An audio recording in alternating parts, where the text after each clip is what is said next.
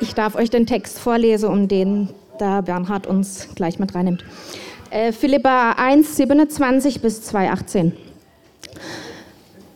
Kapitel 1. Kapitel 1? Okay, dann muss mir das gehen.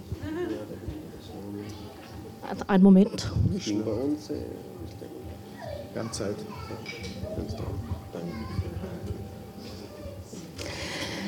Diesen Brief schreiben Paulus und Timotheus, die Jesus Christus dienen, an alle in Philippi, die mit Jesus Christus verbunden sind und ganz zu Gott gehören, an die Leiter der Gemeinde und die Diakone. Wir wünschen euch Gnade und Frieden von Gott, unserem Vater und von Jesus Christus, unserem Herrn. Ich danke meinem Gott immer wieder, wenn ich an euch denke, und das tue ich in jedem meiner Gebete mit großer Freude. Denn ihr habt euch vom ersten Tag an bis heute mit mir für die rettende Botschaft eingesetzt. Ich bin ganz sicher, dass Gott sein gutes Werk, das er bei euch begonnen hat, zu Ende führen wird, bis zu dem Tag, an dem Jesus Christus kommt. Es ist ja nicht erstaunlich, dass ich so von euch denke, denn ihr liegt mir ganz besonders am Herzen. Und auch wenn ich jetzt im Gefängnis bin und vor Gericht die Wahrheit der rettenden Botschaft verteidige und bezeuge, ihr alle habt Anteil an diesem Auftrag und an der Gnade, die Gott mir damit erweist. Gott weiß, wie sehr ich mich nach euch allen sehne. Liebe ich euch doch so, wie auch Jesus Christus euch liebt. Ich bete darum, dass eure Liebe immer reicher und tiefer wird und dass ihr immer mehr Einsicht und Verständnis erlangt. So lernt ihr entscheiden, wie ihr leben sollt und an jedem Tag, an dem Jesus Christus Gericht hält, untadelig und ohne Schuld vor euren Richter treten zu können. Alles Gute, was Christus in einem von Schuld befreiten Leben schafft, wird dann bei euch zu finden sein. Und das alles zu Gottes Ehre und zu seinem Lob. Meine lieben Brüder und Schwestern, ihr sollt wissen, dass meine Gefangenschaft die Ausbreitung der rettenden Botschaft nicht gehindert hat. Im Gegenteil. Allen meinen Bewachern und auch den übrigen Menschen, mit denen ich es hier zu tun habe, ist inzwischen klar geworden, dass ich nur deswegen eingesperrt bin, weil ich an Christus glaube. Außerdem haben durch meine Gefangenschaft die meisten Christen neuen Mut gewonnen und die Zuversicht, dass der Herr ihnen hilft. Furchtlos und ohne Scheu sagen sie jetzt Gottes Botschaft weiter. Zwar verkünden manche nur deswegen die Botschaft von Christus, weil sie neidisch sind und mir eine erfolgreiche Missionsarbeit nicht gönnen, andere aber lassen sich von den besten Absichten leiten. Sie handeln aus Liebe zu mir, weil sie wissen, dass ich im Gefängnis bin, um für die rettende Botschaft einzutreten. Die anderen aber reden von Jesus Christus nur aus Eigennutz. Sie meinen es nicht ehrlich und wollen mir noch zusätzlich Kummer bereiten. Doch was macht das schon? Wichtig ist allein, dass die rettende Botschaft von Christus verbreitet wird. Mag das nun mit Hintergedanken oder in ehrlicher Absicht geschehen. Wenn nur jeder erfährt, wer Jesus Christus ist. Darüber freue ich mich und ich werde mich auch in Zukunft darüber freuen. Weil ihr für mich betet und Jesus Christus mir durch seinen Geist beisteht, bin ich sicher, dass hier alles zum Besten für mich ausgehen wird. Ich hoffe inständig und bin zuversichtlich, dass ich während meiner Gefangenschaft nicht schwach werde und versage, sondern dass Christus wie bisher, so auch jetzt durch mich bekannt gemacht und geehrt wird, sei es durch mein Leben oder durch meinen Tod. Denn Christus ist mein Leben und das Sterben für mich nur Gewinn. Weil ich aber mehr für Christus erreichen kann, wenn ich am Leben bleibe, weiß ich nicht, was ich mir wünschen soll. Ich bin hin und her gerissen. Am liebsten würde ich schon jetzt sterben, um bei Christus zu sein. Das wäre das Allerbeste. Andererseits habe ich bei euch noch eine wichtige Aufgabe zu erfüllen. Deshalb bin ich auch davon überzeugt, dass ich weiterleben werde und euch allen erhalten bleibe. Dann will ich euch helfen, damit euer Glaube wächst und eure Freude auf diese Weise noch größer wird. Wenn ich erst wieder bei euch bin, werdet ihr noch mehr loben und danken können für alles, was Jesus Christus durch mich getan hat. Vor allem ist wichtig, dass ihr als ganze Gemeinde so lebt, wie es der rettenden Botschaft von Christus entspricht. Ob ich nun zu euch kommen kann und es mit eigenen Augen sehe oder ob ich nur davon höre, ich möchte, dass ihr alle durch Gottes Geist fest zusammensteht und einmütig für den Glauben kämpft, den diese Botschaft in euch geweckt hat. Lasst euch auf keinen Fall von euren Gegnern einschüchtern. Euer Mut wird ihnen zeigen, dass sie verloren sind, ihr aber von Gott gerettet werdet. Ihr habt nicht nur das Vorrecht, an Christus zu glauben, ihr dürft sogar für ihn leiden. Damit kämpft ihr nun denselben Kampf wie ich. Und wie dieser Kampf aussieht, habt ihr ja früher selbst mit angesehen. Jetzt kann ich euch nur davon berichten.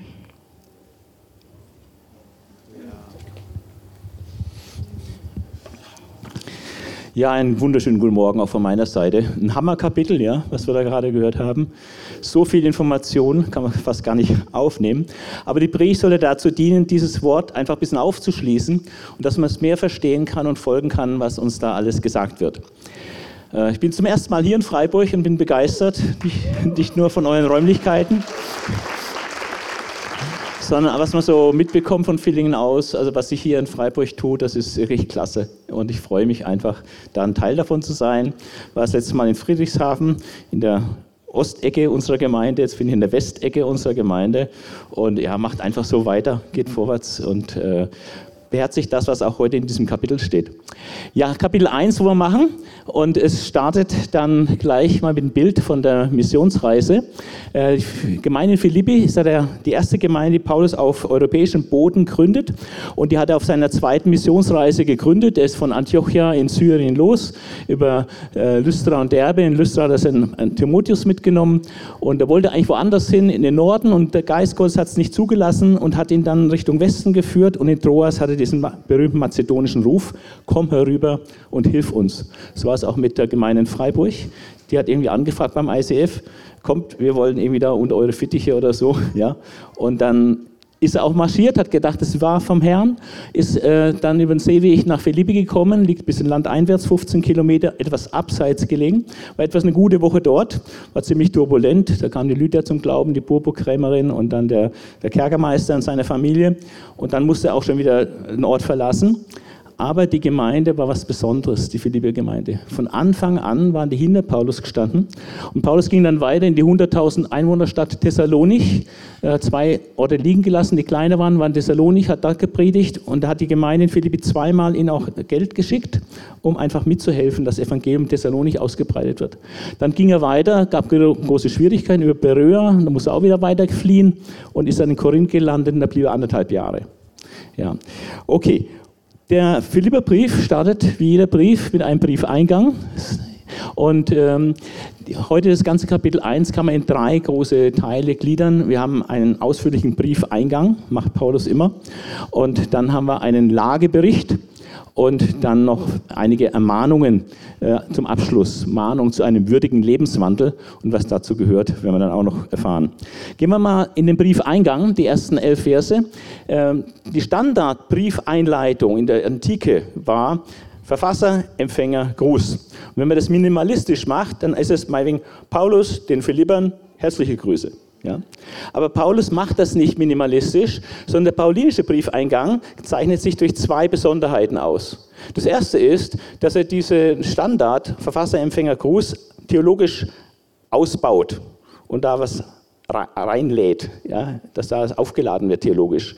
Und das andere ist, dass er diesen, diese Standardeinleitung auch noch erweitert, weil dem nicht genug ist, sondern bringt er noch einen Dank dazu, drückt seine Sehnsucht aus und bittet für die Gemeinde. Und dann startet er erst mit dem eigenen Brief. Okay, gehen wir mal weiter und sehen, nächste Folie, ähm, in diesem Briefeingang, äh, da hat es diese vier Teile, Verfasser, Empfänger, Gruß, die ersten zwei Verse, dann den Dank, äh, ziemlich ausführlich, Verlangen, dass er Sehnsucht nach ihnen hat und eine ganz konkrete Bitte. Nächste Folie. Paulus und Timotheus, Sklaven Christi Jesu, all den Heiligen in Christus Jesus, die in Philippi sind, samt Vorstehern und Diakonen, Gnade euch und Friede von Gott, unserem Vater und dem Herrn Jesus Christus. Also es sind fünf oder sechs Briefe im Neuen Testament, wo Paulus und Timotheus oder Paulus, Timotheus und Silvanus die Absender sind. Und auch hier, Timotheus als Mitarbeiter ist da mit ihm zusammen, aber natürlich ist Paulus der Hauptverfasser. Sie nennen sich Sklaven Christi, das ist der größte Ehrentitel, den man überhaupt haben kann, weil der Wert eines Sklaven bemisst sich nach dem Rang des Herrn. Also von daher gibt es nichts Höheres, als Sklave oder Knecht Christi Jesus zu sein. Die Adressaten sind die Heiligen in Christus Jesus. Ich weiß nicht, ob du aus der katholischen Kirche kommst, da gibt es nur bestimmte Heilige. Die gute Botschaft ist, im Neuen Testament ist jeder, der an Jesus glaubt, ein Heiliger. Sonst kannst du nicht zu Jesus gehören. Also weil wir geheiligt sind durch Christus, werden wir Heilige genannt. Und die Heiligen in Christus Jesus, die in Philippi sind, also in dieser äh, römischen Kolonie, samt Vorstehern und Diakonen, nur in diesem Brief werden die genannt, möglicherweise deshalb, weil sie die Kollekte organisiert haben und überwacht haben, die Paulus gegeben wurde. Er hat jetzt auch wieder ein Geldgeschenk bekommen und ist auch der Anlass, mit ein Anlass, warum er den Philipperbrief schreibt. Dann kommt sein Standardgruß, den hat er in tatsächlich allen Briefen, ich habe nochmal nachgeschlagen, in jedem Paulusbrief findet sich das. Gnade und Friede von Gott, unserem Vater und dem Herrn Jesus Christus. Ähm, hier fällt auf Gnade, die Bundestreue Gottes, die unverdiente Zuwendung Gottes zu uns, das ist das Entscheidende. Ja? Und der Friede, Hebräisch Shalom, das ist nicht nur Abwesenheit von Krieg, sondern Friede ist wirklich Wohlergehen, umfassend, auch an der Seele, äußerlich, in jeder Hinsicht Wohlergehen, vor allem gute Beziehungen. Ja? Also das wünscht er der Gemeinde. Diese Gnade, diese unverdiente Zuwendung Gottes, diese Bundestreue Gottes und diese guten Beziehungen, intakte Beziehungen, dieses Wohlergehen rundherum. Äh, und das kommt von Gott und unserem Vater und von Jesus Christus, äh, unserem Herrn. Und so hat es Paulus geschafft, in dieser, diesen zwei Versen dreimal Normalerweise geht es um Verfasser, Empfänger, Gruß, dreimal Jesus Christus unterzubringen. Ja, ist erstaunlich. Theologisch aufgeladen. Er tut gleich die Gedanken in die richtige Richtung leiten. Nächster Abschnitt, äh, der Dank. Ich danke meinem Gott bei jedem Gedenken an euch alle Zeit, in jedem meiner Gebete für euch alle. Also Paulus war ja ein Mega-Beter. Gut, kann man sagen, er war ja auch viel im Gefängnis gesessen, hat ein bisschen Zeit. Ja, aber er hat, denke ich, auch sonst fleißig gebetet. Und ähm, und immer wenn er an die Philipper denkt, hat er gedankt. Und es war äh, für ihn ein immer guter Gedanke, an die Philipper zu denken. Es war nicht mit allen Gemeinden so. In Korinth hat er manchmal auch ein bisschen Bauchschmerzen gehabt, wenn er an sie gedacht hat. Aber mit Philippi hat er äh, sehr gute Erfahrung. Also er dankt alle Zeit, in jedem seiner Gebete für euch alle, wobei ich mit Freude das Gebet verrichte. Also nicht mit Kummer, sondern mit Freude. Und dann fokussiert er auf den einen entscheidenden Punkt, was bei ihm diese Freude auslöst äh, wenn er für die betet. Ja? Und zwar wegen eurer Teilnahme am Evangelium vom ersten Tag an bis jetzt. Koinonia steht da im Griechischen, das heißt eigentlich Gemeinschaft. Aber es ist mehr als nur Zusammensein, sondern Koinonia ist eigentlich Teilhaberschaft. Es ist auch nicht Teilnahme am Evangelium, äh, können wir so mengen, man ist da am Start, man ist da davon profitiert, aber es ist viel mehr. Es ist Teilhabe. Das heißt, ich bin ein Teil davon, ich mache die Sache zu meiner eigenen Sache, ich bin ein Teilhaber. Also wie bei einer Firma, da gibt es dann drei Teilhaber, die sind alle verantwortlich dafür und die kümmern sich drum und die hängen sich rein, dass es läuft. Und das waren die Philipper. Die haben Teil gehabt am Evangelium. Von Anfang an, vom ersten Tag an. Und wie gesagt, zweimal haben sie Geld gesandt zur Unterstützung von Paulus nach Thessalonich, damit er dort frei hat, Freiraum hat, das Evangelium zu predigen. Das war ihre Teilhabe am Evangelium. Sie haben da teilgenommen und mitgekämpft. Und das ist so wichtig für jede Gemeinde, eine Gemeinde, die nicht diese Teilhabe am Evangelium praktiziert. Das ist der Tod im Topf. Ja, das ist ganz wichtig. Also, und da dankt er wegen eurer Teilnahme am Evangelium vom ersten Tag an bis jetzt, denn ich bin davon überzeugt, dass der in euch das gute Werk angefangen hat, es vollenden wird bis zum Tag Christi. Paulus hat eine tiefe Gewissheit, dass das nicht nur ein guter Anfang war, sondern vom ersten Tag bis jetzt, aber es bricht dann nicht ab, sondern bis zum Tag Christi, wenn Jesus kommt. Er ist zuversichtlich, dass das durchgehalten wird von der Gemeinde, weil nicht wegen der Gemeinde, sondern weil der, der in ihnen das gute Werk angefangen hat, Jesus Christus, dazu in der Lage ist, das durchzuziehen bis zum Ende. Nächste Folie. Gleichwohl es recht ist für mich, dies zugunsten von euch allen zu denken, weil ihr mich im Herzen habt und in meiner Gefangenschaft, sowohl in meiner Verteidigung als auch Bekräftigung des Evangeliums, ihr alle meine Mitgenossen der Gnade seid. Er hat einen objektiven Grund genannt, weshalb er so zuversichtlich ist, dass sie durchhalten bis zum Ende, wegen Christus, also der in ihnen das Werk angefangen hat, der wird es vollenden. Aber es gibt auch eine subjektive Gewissheit, nämlich, er sagt hier, ich, für mich ist es klar, völlig rechtmäßig von euch allen so zu denken, dass, es, dass ihr das durchhalt, weil ihr mich im Herzen habt. Manche Übersetzungen sagen, weil ich euch im Herzen habe. Kann man tatsächlich im Griechischen beides in beide Richtungen übersetzen. Aber vom Sinnzusammenhang macht es mehr Sinn, es ist besser zu sagen, der Grund ist hier, weil sie ihm auf dem Herzen haben. Und das merkt ihr jetzt zum Beispiel auch an dieser Geldgabe, die sie mit Everfast geschickt haben, um, um ihn zu unterstützen und ihm zu also sagen, wir denken an dich, wir beten für dich und so weiter. Diese Gemeinschaft, diese Teilhabe am Evangelium. Und sie sind nicht nur Teilhaber am Evangelium, sondern auch Mitgenossen der Gnade, dieser unverdienten Zuwendung. Nächste Folie er in diesem Dank, äh, er startet mit Dank, er nennt den Grund des Dankes eben die Teilhabe am Evangelium, diese objektive Gewissheit, der er angefangen hat, der wird es vollenden und die subjektive Gewissheit, eure, ihr, ihr, habt euch äh, schon immer wieder, ihr habt mich auf dem Herzen und ihr habt das auch gezeigt, dass ihr mich auf dem Herzen habt. Nächste Folie. Dann kommt das Verlangen, denn Gott ist mein Zeuge, wie ich mich nach euch allen sehne in der herzlichen Liebe Christi. Paulus hat wirklich eine innige Verbundenheit äh, mit der Gemeinde, äh, hat er mit vielen Gemeinden und hat immer wieder auch ausgedrückt, dass er eine Sehnsucht hat, ein Verlangen hat, sie zu sehen. Diese Liebe Christi, wie sie übersetzt ist, ist eigentlich so, wird von Christus zweimal ausgesagt an zwei Stellen. Einmal, wo er die Menschenmenge sieht, wie sie verschmachtet ist und matt ist. Und dann drehen sich ihn die Eingeweide um und er hat Mitgefühl. Ja, dieses Wort wird hier verwendet, dieses Mitgefühl, weil ich die, die, Not sehe, die geistliche Not.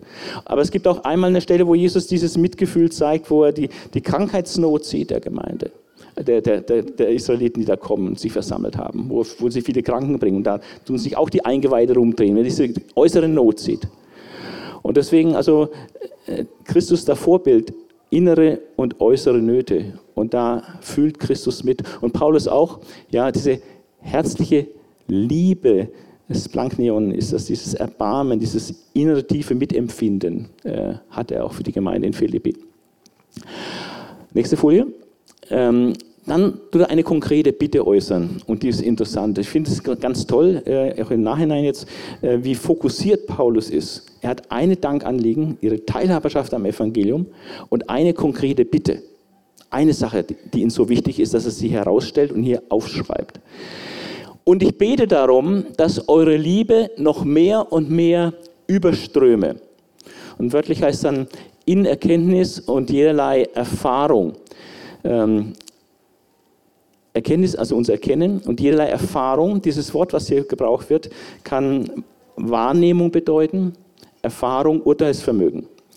Und, ähm, und dieses In, was eigentlich steht, dass die Überströme in Erkenntnis und jeder Erfahrung ist nicht so ganz einfach zu übersetzen, aber wahrscheinlich ist es hier ein Instrumentativ, das ein Mittel, das angegeben wird.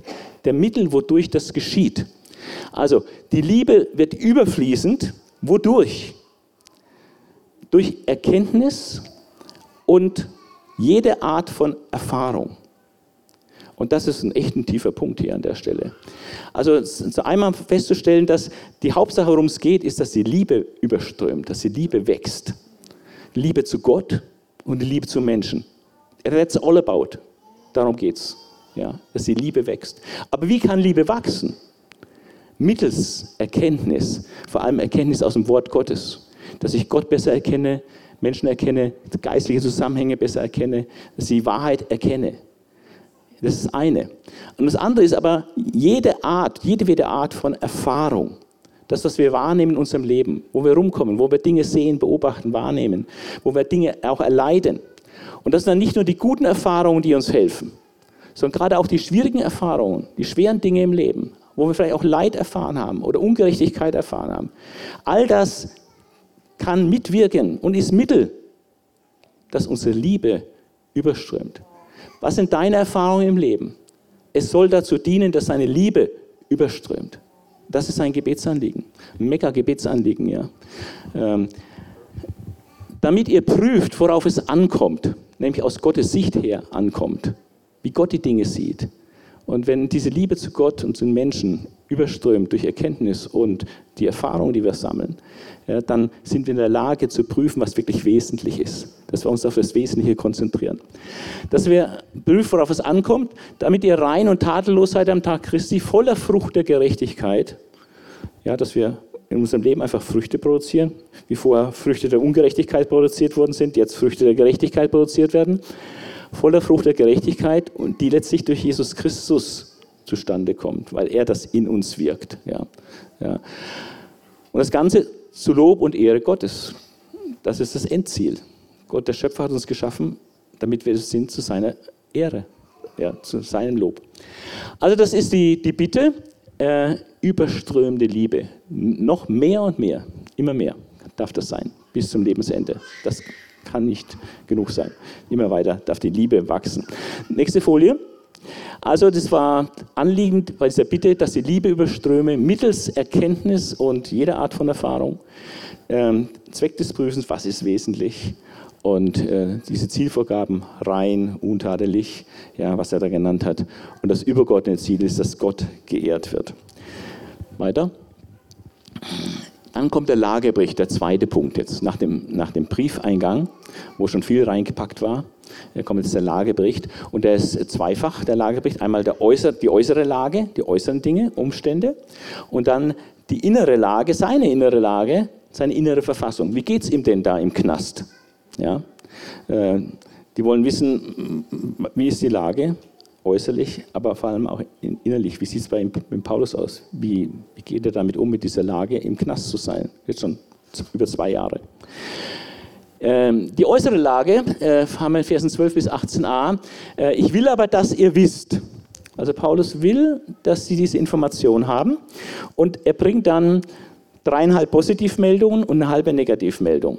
Ja? Äh, die schauen wir uns kurz an. Ähm, also mehr, viel mehr positiv als negativ. Die Deutschen sind mehr Weltmeister im Umgekehrt. Ne? Ja. Äußere Lage. Ich will aber, dass ihr wisst. Erstens positiv, dass meine Lage zur Förderung des Evangeliums gedient hat sodass in der ganzen kaiserlichen Garde, Prätorium, ähm, ist ein schwieriges Wort, schwer zu deuten. Es meint äh, das Heerlager des äh, Oberbefehlshabers. Es kann auch ein kaiserlicher Palast sein oder der Palast eines Statthalters. Aber in Rom, wo der Brief wahrscheinlich geschrieben worden ist, ist es äh, das Prätorium ein Stadtteil, wo dieser Oberbefehlshaber äh, mit seiner Prätorianergarde wohnt und lebt. Der hat 3000 Leute unter sich in Rom, noch 6000 unter sich außerhalb von Rom. Und das ist in einem Viertel in Rom angesiedelt, im Nordosten, äh, das Prätorium. Und da äh, sagt er hier, sodass in der ganzen, im ganzen Prätorium, also in diesem ganzen Viertel, in dieser ganzen Kasernanlage, wo diese kaiserliche Garde ist, ist inzwischen bekannt geworden. Das ist echt gut. Äh, also unter der ganzen kaiserlichen Garde, also 3000 Mann etwa, und unter allen übrigen, die irgendwie mit seinem Prozess da zu tun haben ist offenkundig geworden, dass er wegen Christus gefangen ist. Und das ist natürlich dann Gesprächsthema. Hä, Christus, wer ist das? Warum ist er da gefangen und so? Da wird gesprochen. Es ist wichtig, dass Christus Thema wird. In der Zeitung oder sonst irgendwo. Ja, dass es öffentliches Thema wird. Ganz wichtig. Okay, das war das Erste. Das, sein Gefängnis dort hat dazu gedient, dass das jetzt hier zur Förderung des Evangeliums ausgeschlagen ist. Nächste, nächster Positivpunkt. Ich will aber, dass ihr wisst, dass die Mehrzahl der Brüder im Herrn schöpfte Zuversicht durch meine Fesseln und wagte es umso mehr, das Wort unerschrocken zu sagen. Aber die haben Mut gefasst durch seine Situation. Ähm, möglicherweise ist es so, dass Paulus war ja erst in Hausarrest in Rom zwei Jahre äh, und dann, bevor der Prozess dann wirklich eröffnet wurde, ist er wahrscheinlich in, diese, in dieses Prätorium verlegt worden unter verschärfteren Haftbedingungen. Da wird noch genau ermittelt und dann ist es so bekannt geworden und er war dann nicht mehr öffentlich zugänglich. Und durch das Vakuum, dass er jetzt nicht mehr so in dieser Wohnung, Privatwohnung in Rom zugänglich war, äh, sind andere in die Bresche gesprungen. Paulus ist praktisch ausgefallen als Anlaufstation, Leute zu lehren. Da sind andere mutiger geworden, haben jetzt angefangen zu wirken. Ja. Und die Mehrzahl der Brüder im Herrn schöpfte Zuversicht durch meine Fesseln, wagte es umso mehr, das Wort unerschrocken zu sagen. Nächste Pose, nächste Weile. Jetzt teilweise negativ, aber auch teilweise positiv. Einige zwar aus Neid und Streit, andere aber predigen Christus aus guter Absicht. Es gibt dann so auch manchmal negative Motive für was Gutes zu tun. Ja. Die einen aus Liebe, weil sie wissen, dass ich zur Verteidigung des Evangeliums hier einsitze im Gefängnis. Die anderen verkündigen Christus aus Eigennutz, nicht in lauterer Absicht, indem sie meinen, mir in meiner Gefangenschaft Trübsal zu bereiten. Ist ein bisschen schwierig. Man vermutet folgenden Hintergrund, dass manche, manche in der Gemeinde in Rom nicht nur erfreut waren, dass der Paulus kam dass der einfach berühmt war und gut war und das hat dann ihre Autorität und ihre Beliebtheit vielleicht ein bisschen, ein bisschen runtergekommen. Und da waren sie neidisch. Das ist natürlich eine ungeistliche Haltung. Und, und dann haben die dann, jetzt wo Paulus dann weg war, im Prätorium dann, ähm, die Chance genutzt, sich wieder mehr in den Vordergrund zu spielen. Das ist möglicherweise der Hintergrund. Aber es geht nicht darum, dass sie was Falsches erzählen, sondern die prägen Christus schon recht, aber nur nicht mit der, falschen, nicht der richtigen Motivation. Aber die meisten schon. Die Mehrheit tut aus Liebe zu Paulus und aus Liebe zum Wort das predigen. Ja. Und deswegen ist da ein bisschen gemischte Gefühle. Aber es ist interessant, wie Paulus mit umgeht. Gehen wir weiter. Er sagt, was soll's? Was soll's, sagt er. Jedenfalls, wenn es so ist, die einen so, die anderen so, wenn es so ist, wird auf jede Weise, sei es jetzt zum Vorwand, sei es in Wahrheit, Christus verkündigt und darüber freue ich mich. Ja, also Paulus hätte sich nicht gefreut, wenn dann falscher Jesus verkündigt worden wäre. Da hat er ja sehr harte Worte im Galaterbrief, ja, verflucht ist wer und so. Aber das ist hier nicht der Fall. Christus wird richtig verkündigt, auch wenn es die falsche Motivation ist, er freut sich trotzdem. Das ist echt Haltung. Ja. Weiter. Äh, Nochmal zurück, bitte, weil ich vielleicht zu, zu schnell. Äh, nee, es war schon, ja. Also er freut sich darüber, dass es verkündigt wird. Sodass man zusammenfassen kann, die äußere Lage, diese dreieinhalb positive, halbe negative Sache, ist, erstens, das Evangelium wurde befördert. Zweitens positiv, die Brüder schöpfen Mut zur Verkündigung. Einige aus Neid, ja, ein bisschen negativ. Einige aber aus Liebe, super. Und ich freue mich, dass Christus verkündigt wird. Also äußere Lage, kann man sagen, Häkchen dran, scheint gut zu sein. Ja. Nächste, jetzt kommt die innere Verfassung. Aber wie sieht es innen drin im Paulus aus? Der ist jetzt schon zwei Jahre in Haft, äh, ist ein bisschen mürbe geworden. Wie sieht seine seelische Verfassung aus? Wie wäre deine seelische Verfassung, wenn du zwei Jahre nicht rauskommst? Ja. Er sagt nicht nur das, sondern ich werde mich auch freuen, denn ich weiß. Vorher hat er gesagt, ihr wisst, und jetzt sagt er, ich weiß. Ja, das sind so die Textmarker, dass man so sieht, wo was neuer Abschnitt beginnt im Text. Und er hat dann drei Punkte hier zu seiner inneren Verfassung. Er sagt, es wird mir zum Heil ausschlagen. Sterben ist besser, Leben ist nötiger und ich werde jetzt nicht sterben. Schauen wir uns mal das näher an, was er da genau im Einzelnen sagt. Nächste Folie.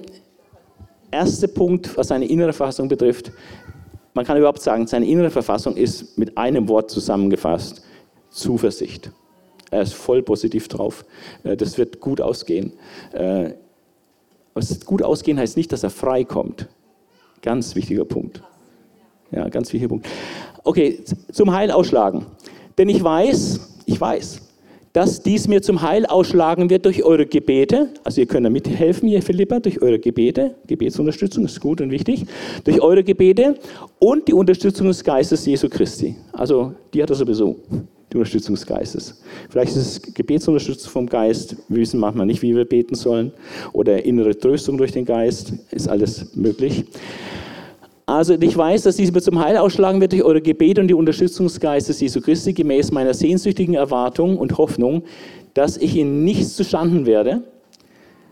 Aber das heißt nicht, dass er freikommt.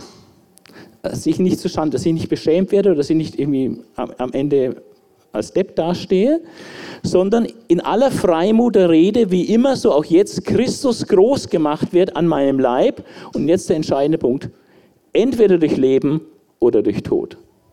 Ah, das ist echt eine steile Aussage. Äh, dass man sagt, es geht nicht um mich. Es geht um Christus, dass Christus groß gemacht wird. Und wenn das durch mein Leben groß gemacht wird, Halleluja. Und wenn es durch meinen Tod groß gemacht wird, Halleluja. Macht keinen Unterschied. Ja, äh, da, wir sehen hier einen Mann ins Herz, äh, der völlig hingegeben ist an Jesus Christus. Ja. Jetzt kommt eigentlich die tiefste Stelle des ersten Kapitels. Und da, wenn ich das lese, tut es mir richtig kalten Rücken runterlaufen, weil es ist echt, echt tief hier. Er sagt nämlich, Sterben ist besser, Leben ist nötiger in seiner konkreten Situation. Für mich nämlich bedeutet zu leben Christus Leben, zu leben, ist ein Infinitiv. Zu leben ist Christus. Das ist sein Lebensthema. Zu leben ist Christus. Und zu sterben, sagte, das ist, das ist Gewinn. Gewinn. Wenn aber im Fleisch zu leben, dies für mich Frucht der Arbeit bedeutet, also wenn er noch weiterleben darf, wird er noch wirken und da wird Frucht daraus erwachsen, das weiß er, ist überzeugt, kennt er schon aus Erfahrung, dass so ist, dass überall, wo er hinkommt, auch Frucht gewirkt wird, dann weiß ich gar nicht, was ich vorziehen soll. Hat dann beides positiv, ja. Einer, wenn ich noch weiterlebe, kann ich Frucht bringen für, für den Herrn, aber wenn ich sterbe, sterben ist Gewinn was soll ich jetzt wählen? Ja, beide Optionen sind gut. Weiß ich, nicht, ich weiß nicht, was ich vorziehen soll. Von beiden Seiten werde ich bedrängt. Ich habe faktisch die Qual der Wahl sozusagen. Beides ist gut. Ich habe Verlangen abzuscheiden und mit Christus zu sein. Mit dem Tod ist nicht alles aus, sondern mit, wenn ein Christ stirbt, dann ist er beim Herrn, mit dem Herrn, in alle Ewigkeit. Er bekommt den neuen Leib, er wird in der ewigen Herrlichkeit sitzen mit Gott dem Vater und mit Jesus Christus, wird Gott sehen von Angesicht zu Angesicht, wird Christus sehen. Dieser Leib der Sünde und des Todes, der uns so zu schaffen macht, wird weg sein. Es ist viel besser. Nicht eine blöde Todessehnsucht, aber es ist einfach objektiv betrachtet, wenn man es ganz nüchtern betrachtet, ist es für einen Christen besser zu sterben. Ja, nicht, dass jetzt alle Massen Selbstmord begeht, dann hätte ich das Ziel meiner Predigt nicht erreicht. Ja. Äh, das wollte ich jetzt nicht.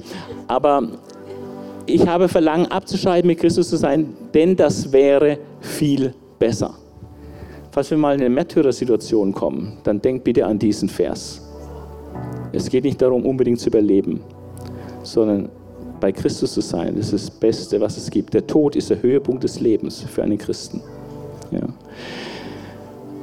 Aber das Bleiben im Fleisch ist notwendiger wegen euch, weil die ihn noch brauchen können sein, sein Dienst und seine Gaben, die Gott ihm gegeben hat, um zu dienen, äh, das können die noch gut gebrauchen. Die sind noch am Anfang ihres Glaubenslebens. Nächste Folie. Und weil ich von letzterem überzeugt bin, dass es wirklich nötiger ist, dass er noch wirklich am Leben bleibt, so sagt er, weiß ich, Gott hat ihm das jetzt nicht geoffenbart. Er weiß, hat vorher gesagt, er weiß nicht, ob, ob es zum Leben geht oder zum Sterben geht. Er weiß es nicht. Aber er sagt, er ist überzeugt, dass dieses Leben nötiger ist und deswegen weiß ich aus Erfahrung, aus meiner bisherigen Lebenserfahrung, denke ich, dass das jetzt noch nicht das Ende für mich, sondern ich werde noch mal rauskommen, um euch noch weiter zu dienen. Also weiß ich, dass ich bleiben werde und mit euch allen verbleiben werde zu eurer Förderung und Freude des Glaubens. Also der Philippa, aber natürlich auch anderen Menschen. Und dann, wenn das so kommt, äh, damit ihr dann noch weit mehr Grund habt, euch meinetwegen in Christus zu rühmen, durch meine erneute Anwesenheit bei euch. Das heißt, er rechnet damit, wenn er freikommt, dass er dann natürlich auch nochmal nach Philippi vorbeischaut und die Leute dann auch persönlich begrüßt. Nächste Folie. Wir kommen zum Schluss. Mahnung zu würdigen Lebenswandel. Ich möchte nur noch ganz kurz antippen. Die, die Hauptaussage finden Sie in Vers 27 am Anfang. Wandelt nur würdig des Evangeliums. Würdig heißt angemessen was dem Evangelium entspricht. Wie sieht ein Lebenswandel, eine Lebensführung aus, die dem Evangelium entspricht? Wandelt euer, führt euer Leben nur würdig des Evangeliums damit, ob ich komme und euch sehe oder abwesend von euch höre. Gibt ja immer wieder auch Kommunikation und so. Und dann nennt er eigentlich noch drei Punkte, abschließender Mahnung, die mit diesem würdigen Lebenswandel zusammenhängen. Und diese drei Punkte ist einmal, kämpft einmütig fürs Evangelium. Das zeigt ein würdiger Lebenswandel eines Christen. Nicht ein Stuhlwärmer, sondern ein Mitkämpfer, äh, der mitkämpft mit seinem ganzen Leben, seinem ganzen Sein, alles, was er hat, mitkämpft, dass das Evangelium ausgebreitet wird. Und solange es noch irgendwo Menschen gibt, die Jesus nicht kennen, Völker, Nationen, ethnische Gruppen gibt, die Jesus noch nicht kennen, haben wir echt was zu tun hier. Und da, da geht's, das ist Kampf. Das ist kein Selbstläufer, das ist Kampf. Und das muss in Einmüdigkeit, in Einheit geschehen. Da darf man nicht zerstritten sein, wie man das macht und so. Da muss ein, Einmüdigkeit sein. Also kämpft einmütig fürs Evangelium. Das ist die erste Botschaft, was zu einem würdigen Lebenswandel gehört. Dann keine Angst vor Widersachern. Vers 28 hat er gesagt, ja, und ähm, euch in keinem Stück erschrecken lasst von den Widersachern. Ja. Das ist ihnen ein Anzeichen ihrer Verdammnis, euch aber der Seligkeit von Gott. Ja, also keine Angst vor Widersachern. Es gibt Widersacher, es gibt Hindernisse, es gibt Schwierigkeiten, es gibt Leute, die dagegen arbeiten. Keine Angst davor. Und das Dritte ist Leiden um Christi willen.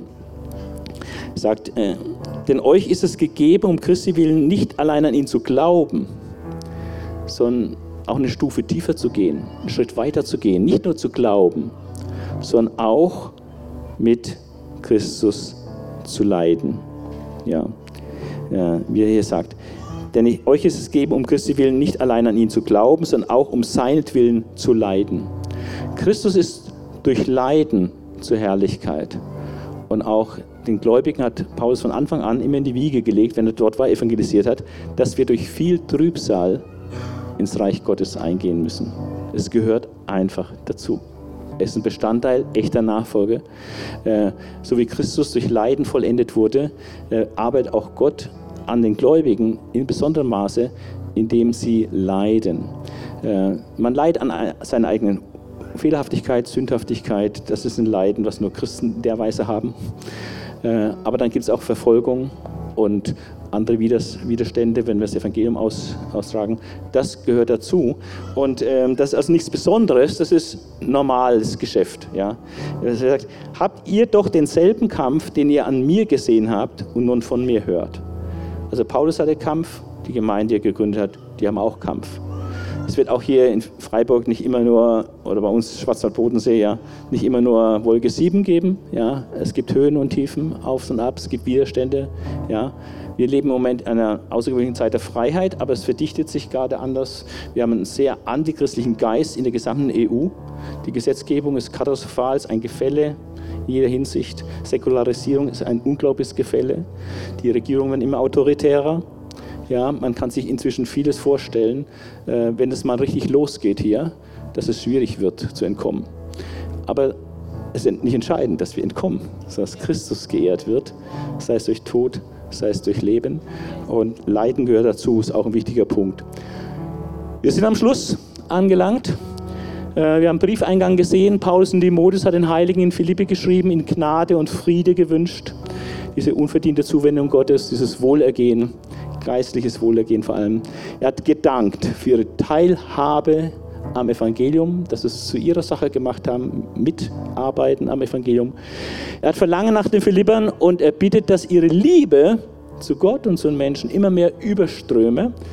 Und zwar durch zwei Faktoren wird es vor allem begünstigt, dass die Liebe überströmen wird durch Erkenntnis, vor allem durch das Wort Gottes, aber auch durch Erfahrung. Jede, jede Art von Erfahrung kann gebraucht werden, eingebaut werden, äh, dass unsere Liebe zu den Menschen äh, einfach wächst. Wir haben in unserer Arbeit mit Migranten zu tun gehabt, mit äh, Drogensüchtigen, mit sozial schwachen Jugendlichen, allen möglichen Leuten, psychisch Kranken und so weiter. All diese Personengruppen, mit denen wir in Berührung gekommen sind, durch unsere Biografie sozusagen, soll dazu dienen, dass unsere Liebe auch zu diesen Menschen wächst. Ja, und das tut es auch. Weiter. Äh, der Lagebericht, äußere, äußere Lage, eigentlich viel mehr positiv äußerlich, obwohl er im Gefängnis ist, viel mehr positive Auswirkungen. Das Evangelium mehr bekannt geworden ist, die Leute sind mutiger geworden, ja, und er freut sich, dass das Evangelium verkündigt wird. Ja, was Negatives gibt es auch immer, aber braucht man nicht so sehr fokussieren, mehr aufs Positive konzentrieren. Innere Verfassung, Freude und Zuversicht äh, tun seine innere Verfassung prägen. Äh, die ganzen Umstände dienen zum Heil, dass Christus geehrt wird, sei es durch Leben, sei es durch Sterben. Sterben ist definitiv besser als Leben, sagt er, weil er einfach diese geistliche Schau hat, was es bedeutet, wenn ich als Christ beim Herrn bin. Ja. Deswegen ist es eigentlich besser. Aber für ihn ist es noch nötiger, hier zu bleiben, um noch weiter Menschen zu dienen. Und deswegen ist er auch zuversichtlich, dass er bleiben wird. Und abschließend waren noch die drei Ermahnungen. Äh, kämpft, kämpft fürs Evangelium, habt keine Angst vor Widersachern. Und ja, Leiden um Christi willen gehört auch dazu. Aber das ist nichts Besonderes. Da gibt es viele, viele Vorbilder. Äh, und äh, Paulus selbst ist ein Vorbild dafür. Ja, st starkes Kapitel, ähm, stark tiefe Gedanken, große, große Herausforderungen. Wichtig ist, dass wir wirklich Geheiligte sind in Christus. Vielleicht ist ja jemand, der christlich ist oder interessiert ist, aber noch nicht sagen kann, ich bin durch Christus geheiligt. Ich selbst war lange in der Kirche, habe sogar im Kindergottesdienst mitgeholfen. Und dann kam der Satz, der mich umgehauen hat. Wer Jesus hat, der hat das Leben. Und wer Jesus nicht hat, hat das Leben nicht. Da wusste ich, dass ich mit all meiner frommen Fassade äh, und Aktivität noch nicht dabei bin. Und das kann sich aber ändern, heute. Heute, wenn du seine Stimme hörst. Denn es ist, gibt einen Gott. Der Schöpfer ist auch der Erlöser. Äh, wir Menschen sind von Natur aus eben nicht heilig und auch nicht passend zu Gott. Wir müssen geheiligt werden durch das Blut Jesu Christi und durch die Verbindung mit Christus, dass wir mit ihm identifiziert werden in sein Kreuz und seine Auferstehung. Das ist äh, dieser Lebenswechsel, dieser Wechsel von Leben ohne Christus und Leben mit Christus. Und das geschieht durch Glauben, indem ich dieser guten Botschaft glaube, dass Jesus Christus der Sohn Gottes auf die Erde gekommen ist, um für meine Sünden zu sterben, damit ich jetzt wieder passend für Gott werde, mit all meiner Sünde und Schuld. Und das vergibt er. Und dann fängt ein neues Leben an, eine Riesenabenteuerreise, wo du nicht wissen kannst, wo du da wirklich landest, was da passiert, wenn du dich Jesus zur Verfügung stellst. Er soll ja nicht nur dein Erlöser sein, der für deine Sünden gestorben ist, sondern Jesus will ja auch der Herr sein über dein Leben. Und dann geht richtig die Post ab. Ja. Und das kann man nur empfehlen. Bei mir war es auch ein bisschen Jahre dazwischen, die Lebensübergabe, dass Jesus mein Erlöser sein durfte. Äh, aber dann wirklich die Hingabe an Christus, dass er mein Herr war und wirklich bestimmen darf, Dinge abschneiden darf und Neues öffnen darf. Es hat ein bisschen gedauert. Das ist bei jedem ein bisschen anders, aber darum geht es. Ja? Diese Lebenswende hin zu Christus und um Vergebung seiner Schuld zu bitten und dann dieser Neustart mit Christus du bekommst den Heiligen Geist zur Unterstützung und dann äh, fängt ein, ein neues Leben an, was du dir nicht hättest träumen können. Ja. Nicht ohne Schwierigkeiten, aber immer mit Jesus und dem Heiligen Geist an deiner Seite. Und mit dieser fantastischen Perspektive, dass du am, wirklich sagen kannst, wie Paulus so sagt, sterben ist da nicht was Furchtbares und was Schreckliches, was äh, dann das Ende ist, sondern von Gottes Perspektive, vom Wort Gottes her, ist Sterben dann der Höhepunkt des Lebens eines Christen, weil es dann den Übergang bildet zu der ewigen, ungetrübten Gemeinschaft mit Gott. Und mein Wunsch wäre, mein Gebet, dass du da dabei bist. Und vielleicht merkst du, ich bin da noch nicht dabei, ich brauche diese Lebenswende. Dann kannst du jetzt dieses Gebet mitsprechen. Mach es ganz kurz. Ja, und dann kannst du es innerlich für dich mitsprechen. Herr Jesus Christus, ich will dir danken, dass du der Herr bist und dass du alles für mich getan hast, um mich mit Gott wieder ins Reine zu bringen. Du hast dein Leben hingegeben, bist für mich gestorben, um meine, mein Sündenproblem zu lösen. Und dafür danke ich dir. Und du bist auferstanden und lebst und lebst in alle Ewigkeit und du wirst wiederkommen. Herr, und darauf warten wir. Herr, und so will ich dir mein Leben geben. Nicht mehr ich soll bestimmen und der Herr über mein Leben sein, sondern du sollst es sein. Du hast mich erlöst durch dein Blut und du sollst auch der Herr in meinem Leben sein und dir will ich dienen. Herr, ich gebe mich dir hin, mach du aus meinem Leben, was du möchtest. Amen.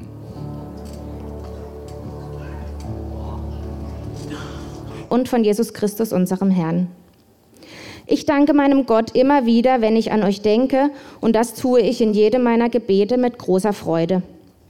Denn ihr habt euch vom ersten Tag an bis heute mit mir für die rettende Botschaft eingesetzt. Ich bin ganz sicher, dass Gott sein gutes Werk, das er bei euch begonnen hat, zu Ende führen wird, bis zu dem Tag, an dem Jesus Christus kommt. Es ist ja nicht erstaunlich, dass ich so von euch denke, denn mir liegt ganz besonders, ihr liegt mir ganz besonders am Herzen. Und auch wenn ich jetzt im Gefängnis bin und vor Gott Gericht die Wahrheit, äh, sorry. Und auch wenn ich jetzt im Gefängnis bin und vor Gott Gericht die Wahrheit der rettenden Botschaft verteidige und bezeuge, ihr alle habt Anteil an diesem Auftrag und an der Gnade, die Gott mir damit erweist. Gott weiß, wie sehr ich mich nach euch allen sehne, liebe ich euch doch so sehr, wie auch Christus euch geliebt hat. Ich bete darum, dass eure Liebe immer reicher und tiefer wird und dass ihr immer mehr Einsicht und Verständnis erlangt. So lernt ihr entscheiden, wie ihr leben sollt und an dem Tag, an dem Jesus Christus Gericht hält, untadelig und ohne Schuld vor euren Richter treten zu können. Alles Gute, was Christus in, euer, in einem von Schuld befreiten Leben schafft, wird dann bei euch zu finden sein. Und das alles zu Gottes Ehre und zu seinem Lob. Meine lieben Brüder und Schwestern, ihr sollt wissen, dass meine Gefangenschaft die Ausbreitung der rettenden Botschaft nicht gehindert hat. Im Gegenteil. Allen meinen Bewachern und auch den übrigen Menschen, mit denen ich es hier zu tun habe, ist inzwischen klar geworden, dass ich nur deswegen eingesperrt bin, weil ich an Christus glaube. Außerdem haben durch meine Gefangenschaft die meisten Christen neuen Mut gewonnen und die Zuversicht, dass der Herr ihnen hilft. Furchtlos und ohne Scheu sagen sie jetzt Gottes Botschaft weiter. Zwar verkünden manche nur deswegen die Botschaft von Christus, weil sie neidisch sind und mir meine erfolgreiche Missionsarbeit nicht gönnen, andere aber lassen sich von den besten Absichten leiten. Sie handeln aus Liebe zu mir, weil sie wissen, dass ich im Gefängnis bin und für die rettende Botschaft ein, um für die rettende Botschaft einzutreten. Die anderen aber reden von Jesus Christus nur aus Eigennutz. Sie meinen es nicht ehrlich und wollen mir noch zusätzlich Kummer bereiten. Doch was macht das schon? Wichtig ist allein, dass die rettende Botschaft von Christus verbreitet wird. Mag das nun mit Hintergedanken oder in ehrlicher Absicht geschehen. Wenn nur jeder erfährt, wer Jesus Christus ist. Darüber freue ich mich und ich werde mich auch in Zukunft darüber freuen. Weil ihr für mich betet und Jesus Christus mir durch seinen Geist beisteht, bin ich sicher, dass hier alles zum Besten für mich ausgehen wird. Ich hoffe inständig und bin zuversichtlich, dass ich während meiner Gefangenschaft nicht schwach werde und versage, sondern dass Christus wie bisher, so auch jetzt, durch mich bekannt gemacht und geehrt wird, sei es durch mein Leben oder durch meinen Tod. Denn Christus ist mein Leben und das Sterben für mich nur Gewinn. Weil ich aber mehr für Christus erreichen kann, wenn ich am Leben bleibe, weiß ich, nicht, was ich mir wünschen soll. Ich bin hin und her gerissen. Am liebsten würde ich schon jetzt sterben, um bei Christus zu sein. Das wäre das Allerbeste. Andererseits habe ich bei euch noch eine wichtige Aufgabe zu erfüllen.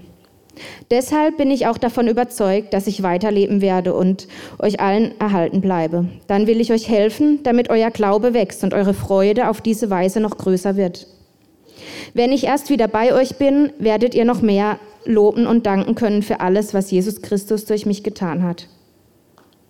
Vor allem ist wichtig, dass ihr als ganze Gemeinde so lebt, wie es der rettenden Botschaft von Christus entspricht. Ob ich nun zu euch kommen kann und es mit eigenen Augen sehe oder ob ich nur davon höre. Ich möchte, dass ihr alle durch Gottes Geist fest zusammensteht und einmütig für den Glauben kämpft, den diese Botschaft in euch geweckt hat. Lasst euch auf keinen Fall von euren Gegnern einschüchtern.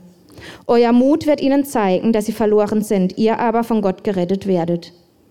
Ihr habt nicht nur das Vorrecht, an Christus zu glauben, ihr dürft sogar für ihn leiden. Damit kämpft ihr nun denselben Kampf wie ich. Und wie dieser Kampf aussieht, habt ihr ja früher selbst mit angesehen. Jetzt kann ich euch davon nur berichten.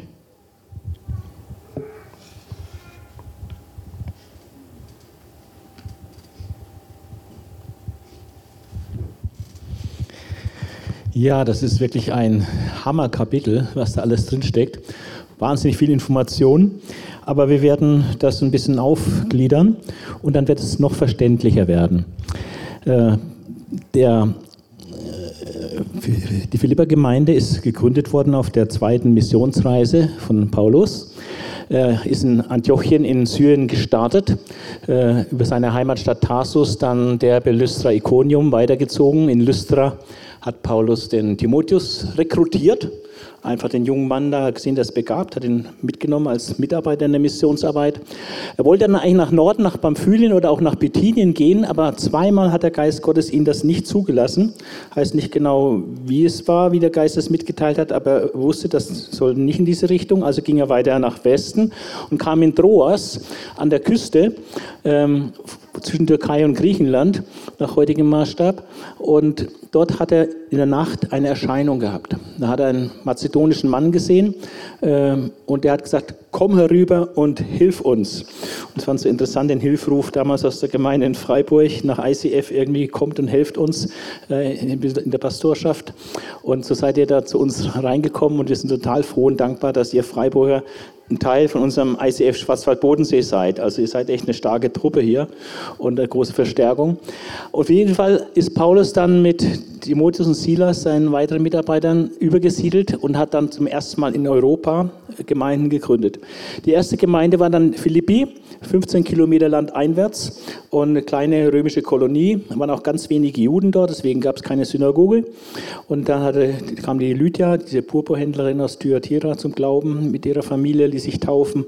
Der Gefängnisaufseher kam zum Glauben und eine gute Frucht aus dem Gefängnisaufenthalt, ja, kam zu einer Bekehrung. Und dann musste er aber schon wieder weg, die Stadt verlassen, war also nur wirklich kurz da, keine zwei Wochen war er dort. Aber irgendwie hatte die Gemeinde in Philippi sehr ins Herz geschlossen und hat ein besonderes Verhältnis zu dieser Gemeinde. Es war ja praktisch auch seine erste Frucht in Europa. Er ist dann weitergezogen, äh, hat Amphipolis und äh, noch eine Stadt äh, liegen gelassen und ist dann in Thessalonik geblieben, hat dort evangelisiert und die Gemeinde in Philippi, die paar Gläubigen, die es dann gegeben hat, hat ihn finanziell unterstützt und somit beigetragen, dass er das Evangelium treiben kann. Und äh, dann ist er von Thessalonik, eine große Stadt, 100.000 Einwohner, weiter nach Beröa gezogen. Da heißt es in der Schrift, die waren noch edler als die in Thessalonik, denn die forschten täglich in der Schrift, ob das auch so ist, wie der Paulus erzählt. Ja, sehr gut. Und dann ist er aber weitergezogen bis nach Korinth und dort ist er dann anderthalb Jahre hängen geblieben. Äh, der Brief an die Philipper wird von Rom aus geschrieben, also vermutlich von Rom aus, von der römischen Gefangenschaft. Und wir schauen die nächste Folie. Und heute geht es im ersten Kapitel um drei große Blöcke. Das eine ist der Briefeingang, die ersten elf Verse. Äh, Paulus macht einen ziemlich langen Briefeingang.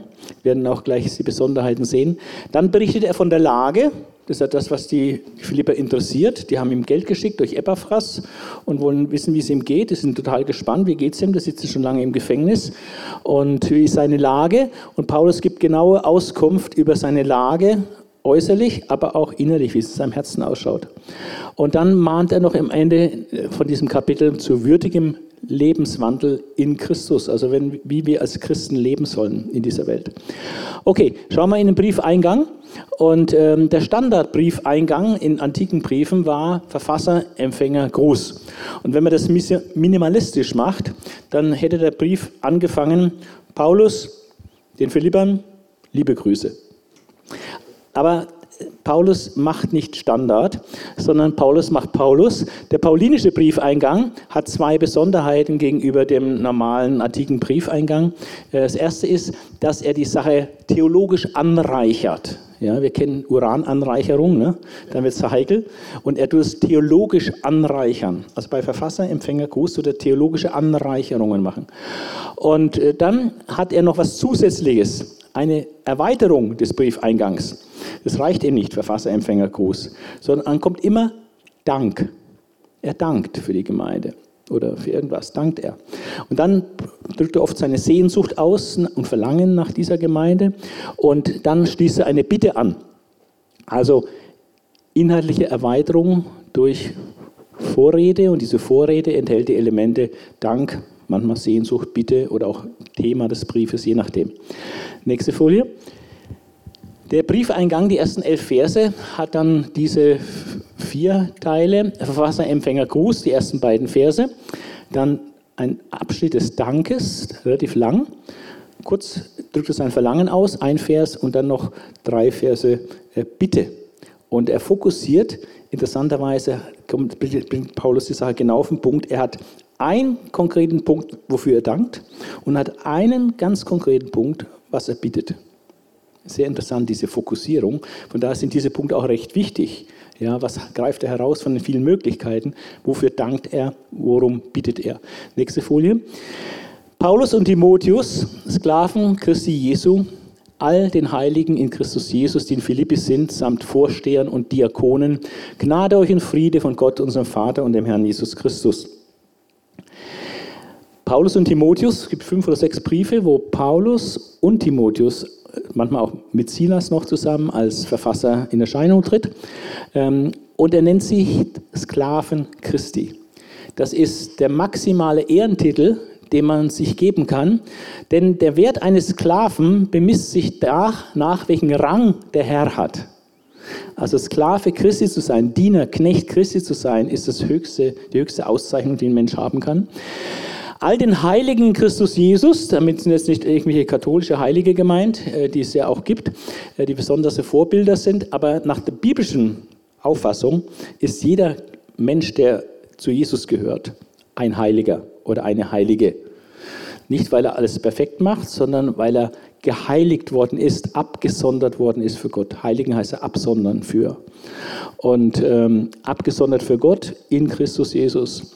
Und er schreibt an die, die in Philippi sind, samt Vorstehern und Diakonen. Das ist hier neu. Das einzige Mal in den Briefen des Paulus, wo es vorkommt, dass die Vorsteher Aufseher eigentlich und, äh, und die Diakone äh, nennt. Der Grund hier weiß man nicht, aber möglicherweise, weil die vielleicht diese ähm, Kollekte organisiert haben und überwacht haben, die ihm überbracht worden ist. Deswegen du dann ausdrücklich sie auch erwähnen in der Adresse. Gnade euch und Friede von Gott, unserem Vater und dem Herrn Jesus Christus. Wer Paulus kennt, weiß, das schreibt er immer. In jedem seiner Gemeindebriefe kommt genau dieser Spruch, äh, weil ihm das so wichtig ist.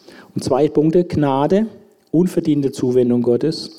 Man kann auch die Bundestreue vom hebräischen Chesed her geprägt, die Bundestreue Gottes zu seinem Bund ähm, und zu seinem Bundesvolk, also zu uns. Und Friede, es kommt von Hebräisch Shalom und Hebräisch Shalom ist viel, viel umfassender als unser deutsches Wort Friede. Shalom meint Wohlergehen im umfassenden Sinne, Einvernehmen, gute, intakte Beziehungen ja, äh, mit Gott untereinander. Also das sind die zentralen Wünsche, die er in jedem seiner Gemeindebriefe schreibt.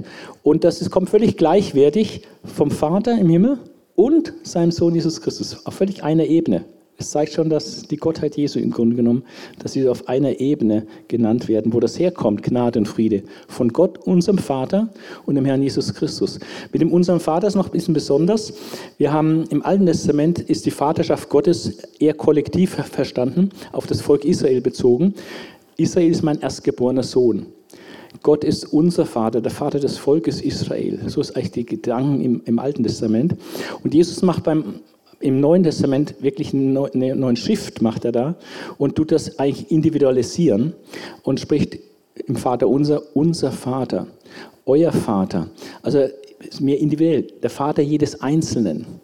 Also das ist ein bisschen eine Neuerung im Neuen Testament, nicht mehr das Kollektive.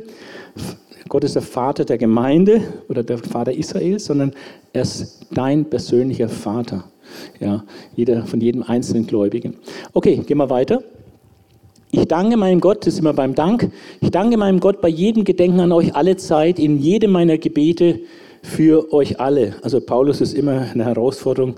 Das ist echt ein Beter. Ja, da kann man sich alle eine Scheibe abschneiden. Gut, er hat vielleicht auch ein bisschen mehr Zeit gehabt, ne, war viel im Gefängnis, hat ein bisschen Zeit, was wir machen im Gefängnis. Gut, beten kann man.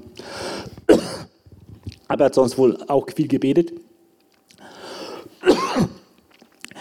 Und er sagt, wobei ich mit Freude das Gebet verrichte. Also bei den Philippern war es wirklich so, da konnte er mit Freuden für die beten, wenn er an die gedacht hat. Es gab auch Gemeinden, da hat er ein bisschen mehr mit Kummer dran gedacht und äh, viele Nöte gesehen. Ähm, hat vielleicht mit Beschwernis und Seufzen für sie gebetet. Bei den Korinthern man, hat man so einen Eindruck, dass da viel Seufzen beim Gebet dabei war. Aber hier mit Freude verrichtet er das Gebet für die Philipper. Und dann nennt er diesen einen Punkt, äh, der ihn so begeistert bei den Philippern. Und im Grunde genommen äh, ist es eigentlich ein maximales Lob für die Philipper. Es gibt eigentlich kein größeres Lob für einen Menschen, als dass ein anderer für diese Sache, die er bei dir lobt, Gott dankt. Ja, also wenn, wenn jemand Gott dankt für dich oder was du getan hast, das ist doch super. Ne? Und er dankt Gott für etwas, was die Philipper getan haben. Und das ist ein dickes Lob an die Philipper wegen eurer Teilnahme am Evangelium. Äh, Gemeinschaft ist oft übersetzt, eure Gemeinschaft am Evangelium. Koinonia, bei Gemeinschaft denken wir so an Small Group oder so, an, an, irgendwie so äh, schöne, ne, schöne, schöne Gefühle, schöne, schönes Zusammensein. Aber Gemeinschaft ist eigentlich sehr fachlicher Begriff, vielen Dank.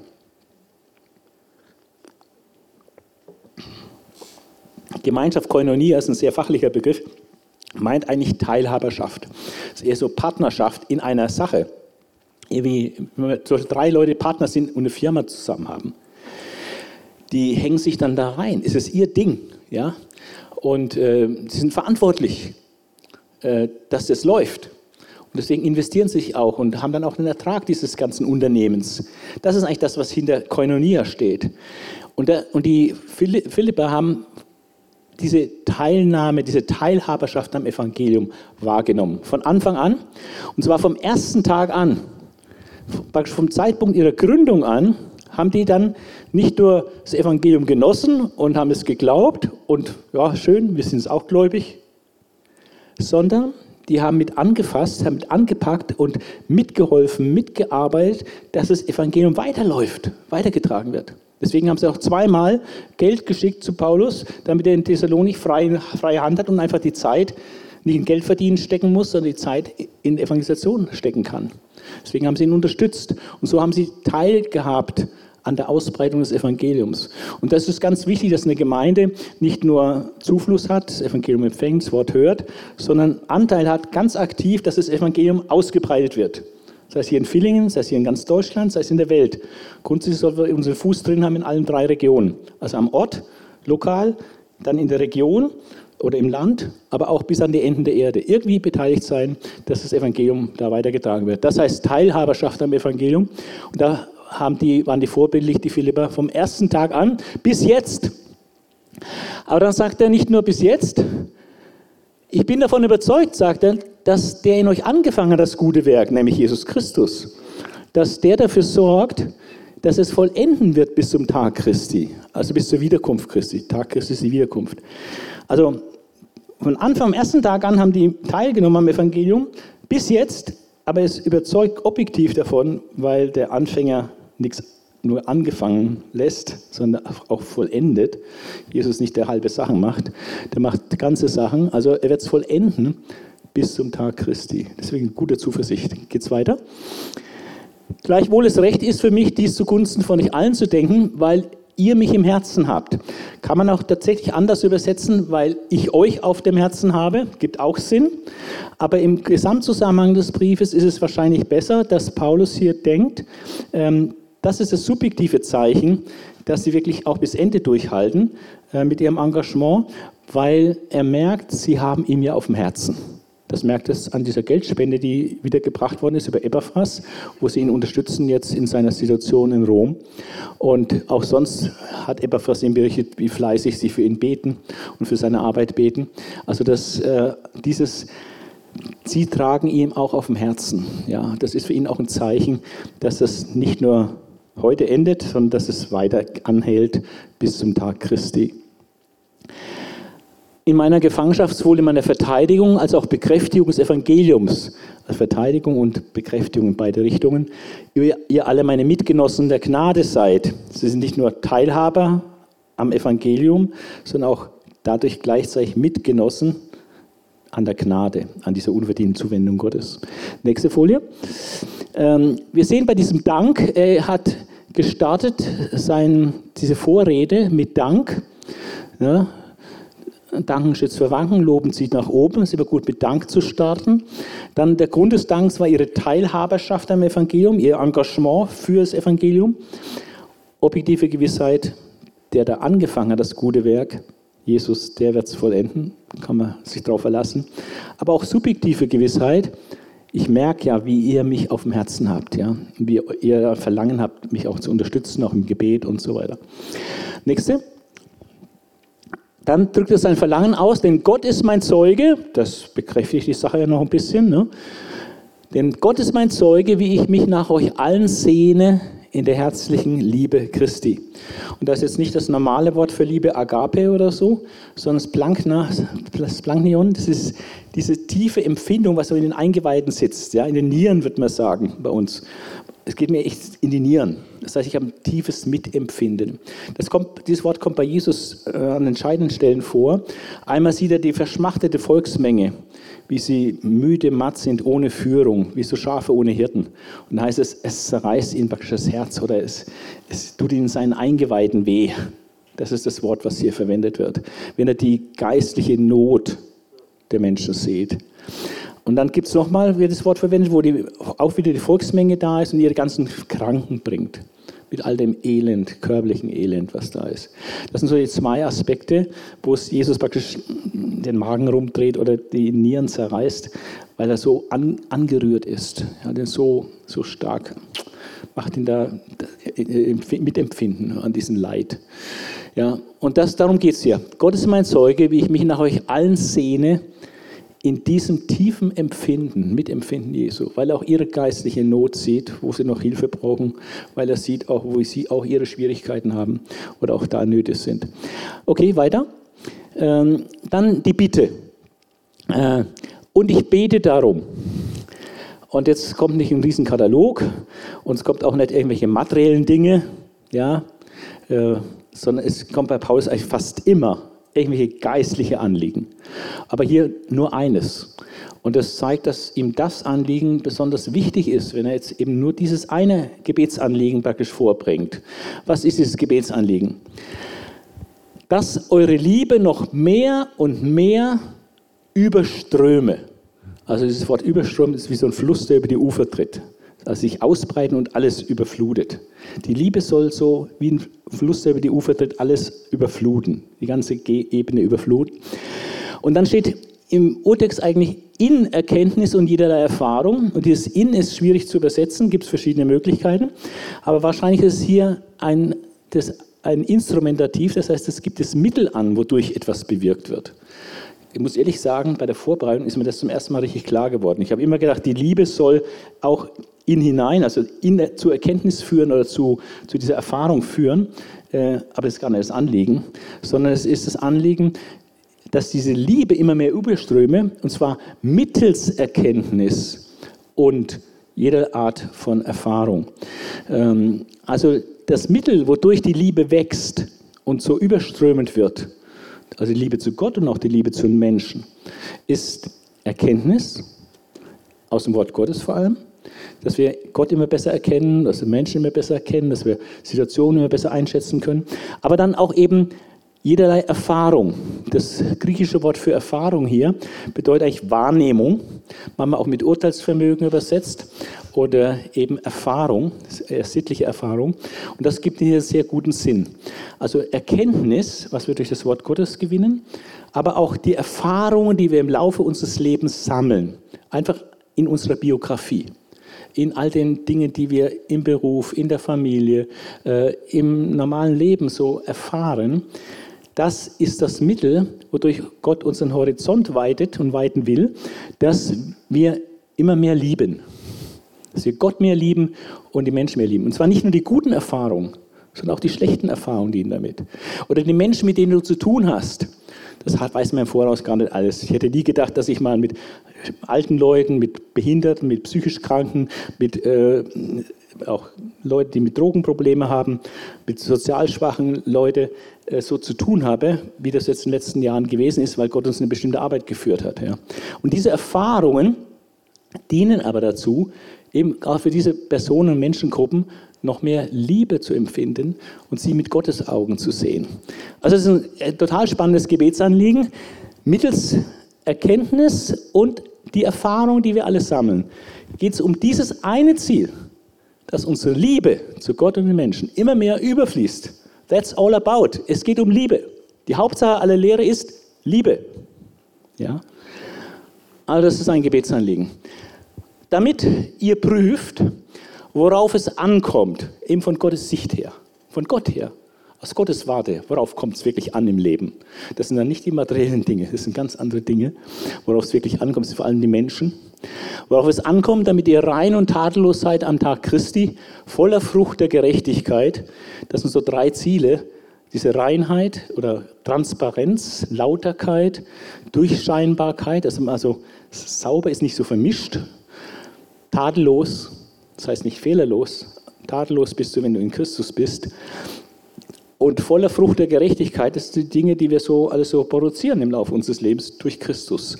Ähm, Frucht der Gerechtigkeit, die muss wachsen, die durch Christus Jesus zustande kommt. Das Verb fehlt hier, muss man ergänzen. Also durch Christus Jesus kommt diese Frucht der Gerechtigkeit zustande. Und das Ganze dient dem Endziel zu Lob und Ehre Gottes. Darum sind wir auch hier. Deswegen hat Gott uns geschaffen, zu seinem Lob, zu seiner Herrlichkeit, zu seiner, äh, dass er groß gemacht wird. Schauen wir nochmal die Zusammenfassung an von dieser äh, Bitte. Ähm, es geht im Kern um dieses eine Anliegen, dass die Liebe überströme mittels Erkenntnis und Erfahrungen jeder Art. Zweck des Prüfens zu erkennen, worauf es ankommt. Zielvorgaben, Reinheit, Tadellosigkeit und eben äh, was warst du jetzt gerade entfallen. Ja. Und ähm, dann das übergeordnete Ziel ist alles zur Ehre Gottes. Ja, die guten Früchte war noch das dritte, die Früchte, Früchte der Gerechtigkeit. Okay, geht's weiter. Äh, jetzt sind wir beim Lagebericht. Das hat die ähm, Korinther, äh, die Philipper natürlich total interessiert. Wie geht es dem Paulus dort im Gefängnis äußerlich und wie geht es ihm innerlich, wie ist seine innere Verfassung? Und interessanterweise, dass er überhaupt kein einziges Wort verliert über die wirklich äußeren Haftbedingungen hier. Ja, wie öde das ist, eine, äh, im Hausarrest zu sein oder im Gefängnis zu sein. Wie schätzt er die äußere Lage ein? Wie schätzt er die, wie ist seine innere Verfassung? Das sehen wir jetzt. Und die äußere Lage, nächste Folie, ähm, sagt er, ich will, dass ihr wisst. Jetzt geht es also um diesen Lagebericht. Wie geht es ihm?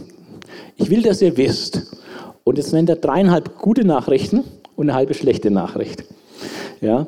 Ähm, weiter Folie.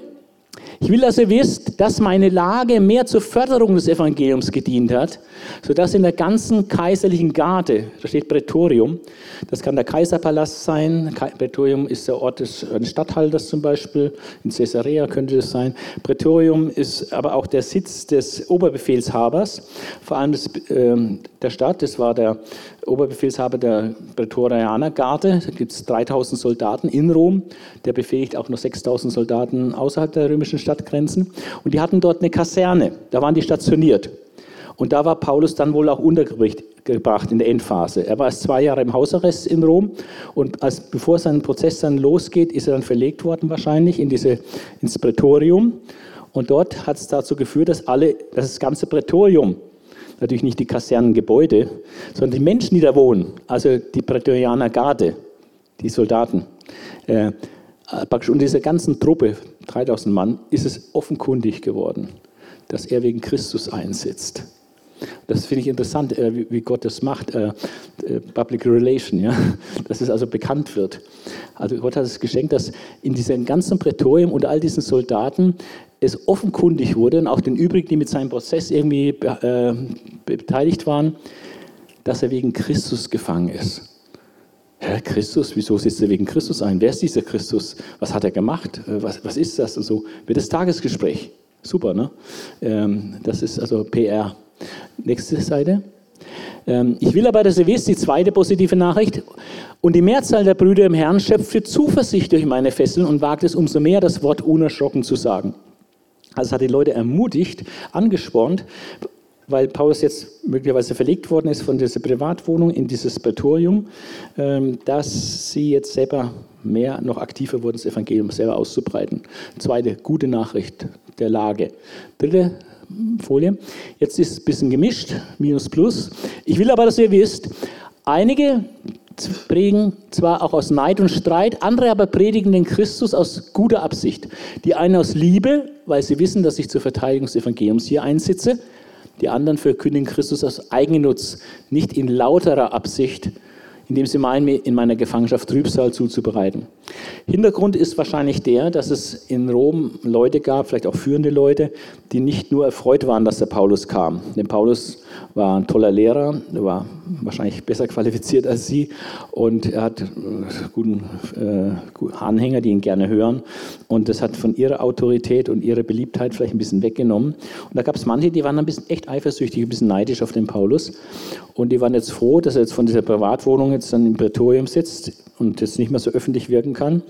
Ähm, und jetzt haben Sie die Gelegenheit genutzt, selber wieder ein bisschen mehr sich in den Vordergrund zu spielen, indem Sie jetzt das Evangelium verkündigen. Ja, so. Möglicherweise ist das so ein bisschen der Hintergrund. Und, äh, Aber das waren eben nur einige. Äh, das, was sie verkündigt haben, war schon okay. Ähm, das war nicht das Problem. Sie haben schon Christus richtig verkündigt, aber mit der falschen Motivation. Das geht. Aber es ist interessant, wie Paulus darauf reagiert. Nächste Folie. Er sagt, ich will aber, dass ihr wisst, was soll's? Ist doch egal. Dann verkündigen halt manches Evangelium aus unlauteren Absichten.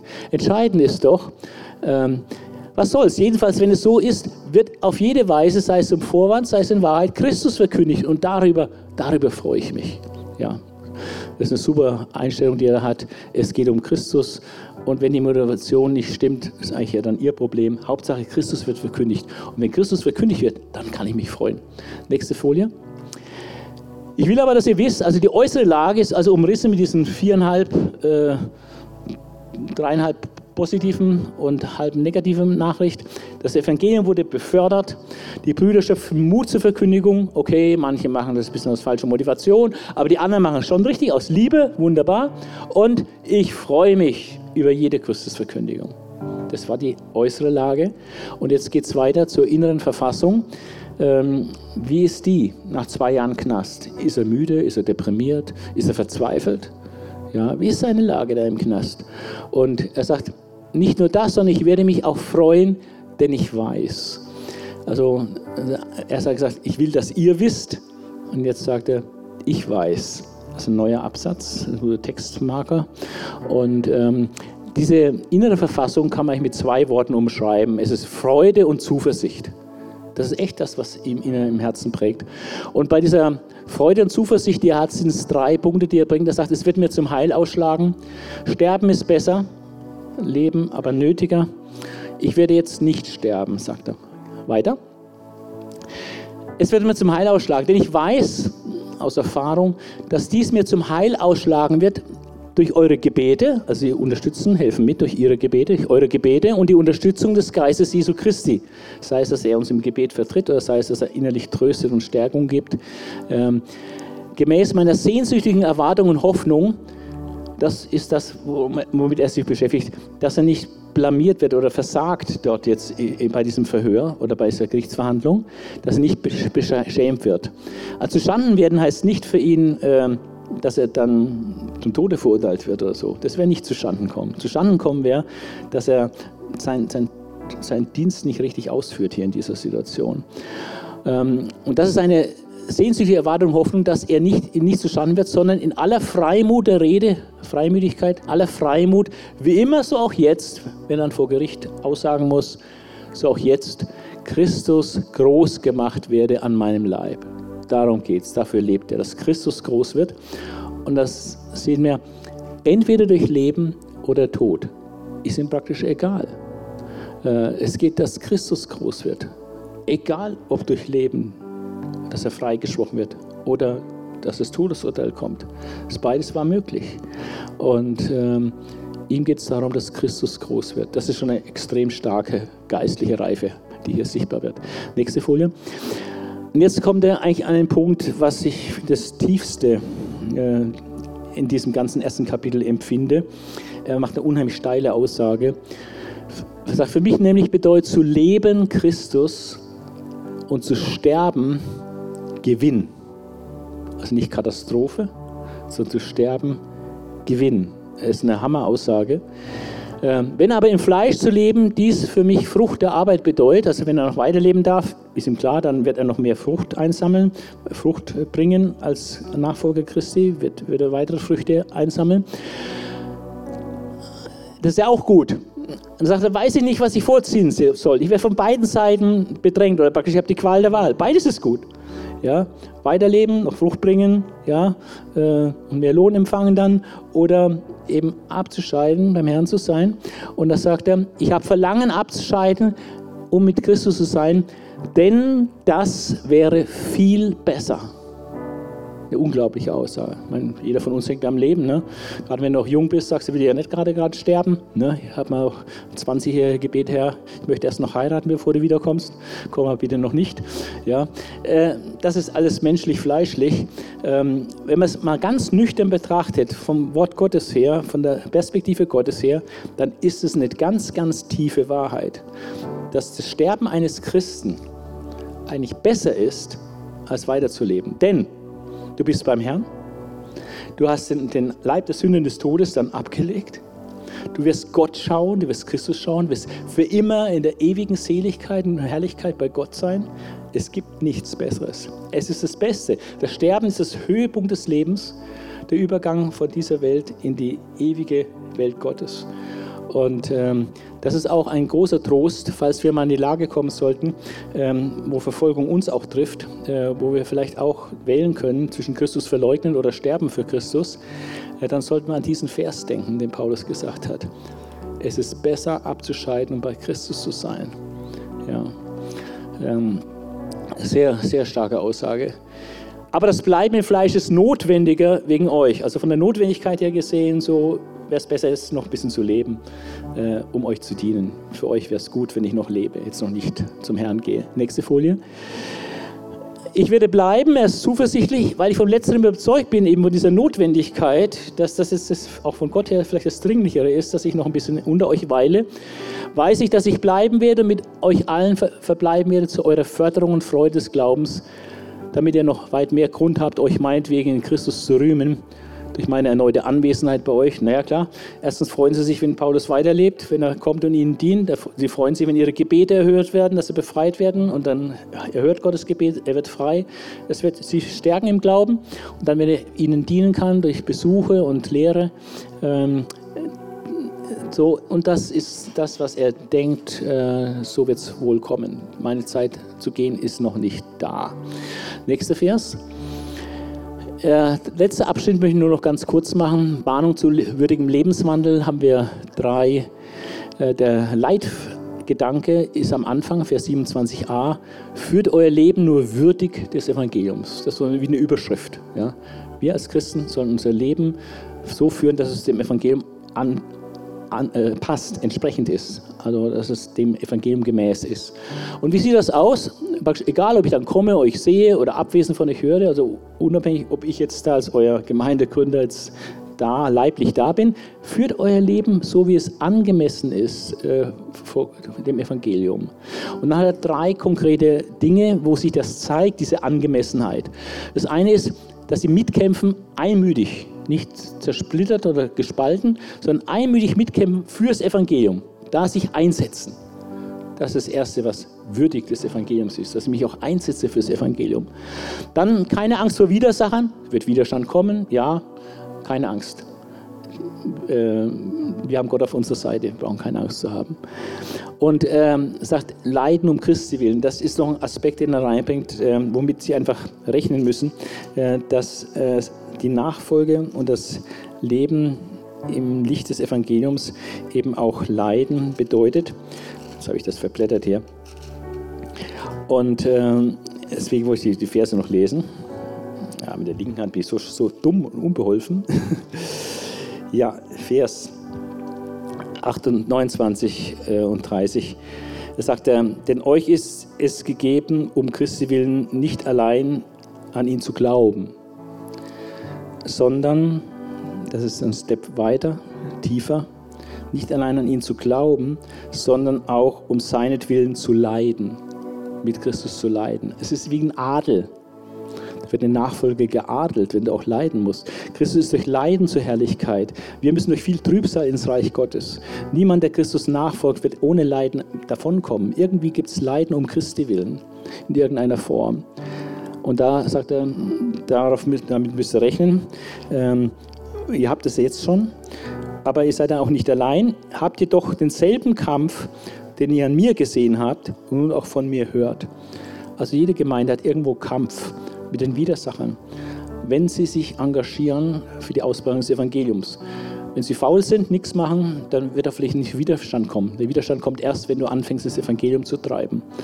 Aber brauchst keine Angst zu haben vor diesen Leiden um Christi willen.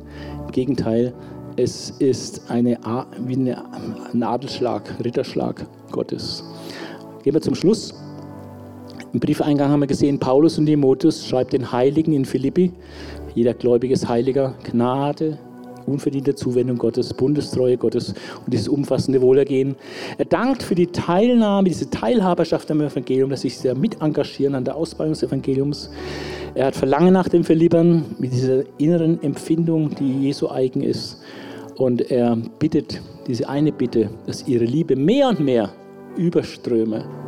Und das geschieht, indem unsere Erkenntnis aus dem Wort Gottes wächst und, und äh, wir mehr erkennen wer Gott ist, wie Gott ist, wie die Menschen sind, was sie brauchen. Also durch Erkenntnis und durch die Erfahrung, die wir im Laufe unseres Lebens sammeln, das dient dazu, dass unsere Liebe immer mehr wächst und überströmt. Weiter. Im Lagebericht hat er, was die äußere Lage betrifft, mehr positive als negative Nachrichten. Können wir uns auch ein Beispiel nehmen, sich aufs Positive fokussieren, nicht wie die Deutschen, die sich aufs Negative konzentrieren immer. Dann innere Verfassung, geprägt von Freude und Zuversicht, trotz zwei Jahre Knast jetzt. Ähm, es dient irgendwie zum Heil. Ähm, es dient dazu, dass Christus verherrlicht wird, sei es durch sein Leben, sei es durch sein Sterben, ist egal. Es geht um Christus. Christus wird dadurch irgendwie groß gemacht. Und eigentlich ist es so, dass das Sterben eines Christen besser ist, weil es ist das Beste, was uns ist, dann beim Herrn zu sein. Und, äh, aber zu leben ist nötiger, um noch zu dienen und den Leuten noch zu helfen, ihre ihrem Glaubensleben. Und er weiß aus Erfahrung, ähm, Gott wird mich noch ein bisschen gebrauchen wollen hier in dieser Welt. Und es war dann abschließend noch die letzte Folie, ähm, die Mahnung zu würdigem Lebenswandel, dass sie wirklich mitkämpfen, weiter dranbleiben, mitzukämpfen an der Ausbreitung des Evangeliums, ähm, dass sie sich nicht keine Schiss haben, Angst haben, Sorge haben vor Widersachern. Äh, das ist ein Anzeichen ihrer Verdammnis, heißt es hier. Euch aber ein Anzeichen der Seligkeit, dass ihr auf dem richtigen Dampfer wart. Ich muss daran denken, dass Luther, als der ersten evangelischen Märtyrer gab in der Reformation, hat der Luther, war sehr traurig, weil er kannte den persönlich, aber er war auch tiefst erfreut, weil es war für ihn eine Bestätigung, dass die Reformation jetzt von Gott geadelt worden ist, dass es sogar Märtyrer gegeben hat. Also, dass es eine, wie ein Siegel Gottes war, ihr seid auf dem richtigen Weg. Deswegen ist der Widerstand so groß. Ja, das sind schon geistlich sehr tiefe Sachen. Leiden um Christi willen, äh, da kommen wir nicht dran vorbei. Ähm, aber auch das ist zeitlich und begrenzt, wenig und leicht. Und Paulus sagt in einem wunderbaren Vers, ich bin davon völlig überzeugt, dass die zukünftige Herrlichkeit in keinster Weise verglichen werden kann mit den Leiden der jetzigen Zeit. Das hängt bei uns im Schlafzimmer. Sehr wichtig, das vor Augen zu haben. Dass die zukünftige Herrlichkeit, die uns als gläubige Menschen bevorsteht, mit nichts zu vergleichen ist. All der Trübsal und Nöte, die auch kommen können und vielleicht auch kommen werden, noch in unseren Lebzeiten. Ja, ein Hammerkapitel, was da alles drinsteckt. Und äh, vielleicht der eine oder andere unter uns, der äh, merkt, oh, irgendwie, was da so da drin in diesem Kapitel, das sind Dinge, da gehöre ich noch gar nicht dazu. Bin ich ein Geheiligter oder Heiliger? Äh, kann ich sagen, Sterben ist Gewinn? Äh, ich habe es in meinem Leben erlebt, dass ich äh, immer an Gott geglaubt habe, dass Gott existiert. Ähm, habe auch konfirmiert worden, mitgearbeitet in der Kirche, war im Kindergottesdienst aktiv und trotzdem hatte ich das Entscheidende noch nicht. Äh, in der Evangelisation habe ich dann gehört, äh, wer Jesus hat, der hat das Leben. Wer Jesus nicht hat, das Leben nicht. Also ich hatte Kirche und glaubte an Gott, aber ich hatte mit Jesus konnte nichts anfangen. Und es war dann mein Tag, wo die Lebenswende kam. Ähm, und da, wo man sich melden konnte, äh, jetzt sein Leben Jesus anzuvertrauen und ganze Sache mit ihm zu machen. Ich habe mich dann nicht getraut, nach vorne zu gehen bei dem Aufruf. Wurde beim Ausgang, habe ein bisschen betröppelt geguckt wohl, wurde ich abgefischt. Eine Frau, die ich heute nicht mehr weiß, wer das war, hat mich abgefischt, ob ich noch ein Gespräch möchte. Und dann hat sie gesagt, äh, ob ich noch ein Gespräch möchte, habe ich dann mit ihr Ja gesagt und dann haben wir darüber gesprochen. Und es war da so wichtig, noch ein persönliches Gespräch zu haben. Und die hat mir dann geholfen, diesen, diesen Schritt zu machen und Jesus einzuladen in mein Leben. Und es ging dann essentiell um diese zwei Sachen. Einmal, dass Jesus für meine Sünden gestorben ist, das war mir an sich schon klar. Aber auch, dass Jesus dann der Herr in meinem Leben ist und ich nicht mehr in dieser Autonomie lebe, dass ich bestimme, wie mein Leben läuft, sondern dass ich sage, Herr, mach du mit und aus meinem Leben, was du willst. Und das war nicht von Anfang an dann gleich so. Später hat Gott es auch mal eingefordert, wo es dann wirklich ganze Sache mit dem Herrn gemacht wurde. Äh, aber es war ein entscheidender Schritt. Und ich bin heimgegangen, das weiß ich noch, 14 Jahre war ich und habe gesagt, das war heute der wichtigste Tag in meinem Leben. Jetzt hat sich irgendwie alles, alles neu, hat sich alles geändert. Ein tiefes Bewusstsein da, dass Gott da ist, dass Jesus da ist. Und jetzt bin ich äh, 49 Jahre älter und kann sagen, das war die beste Entscheidung, die ich je getroffen habe.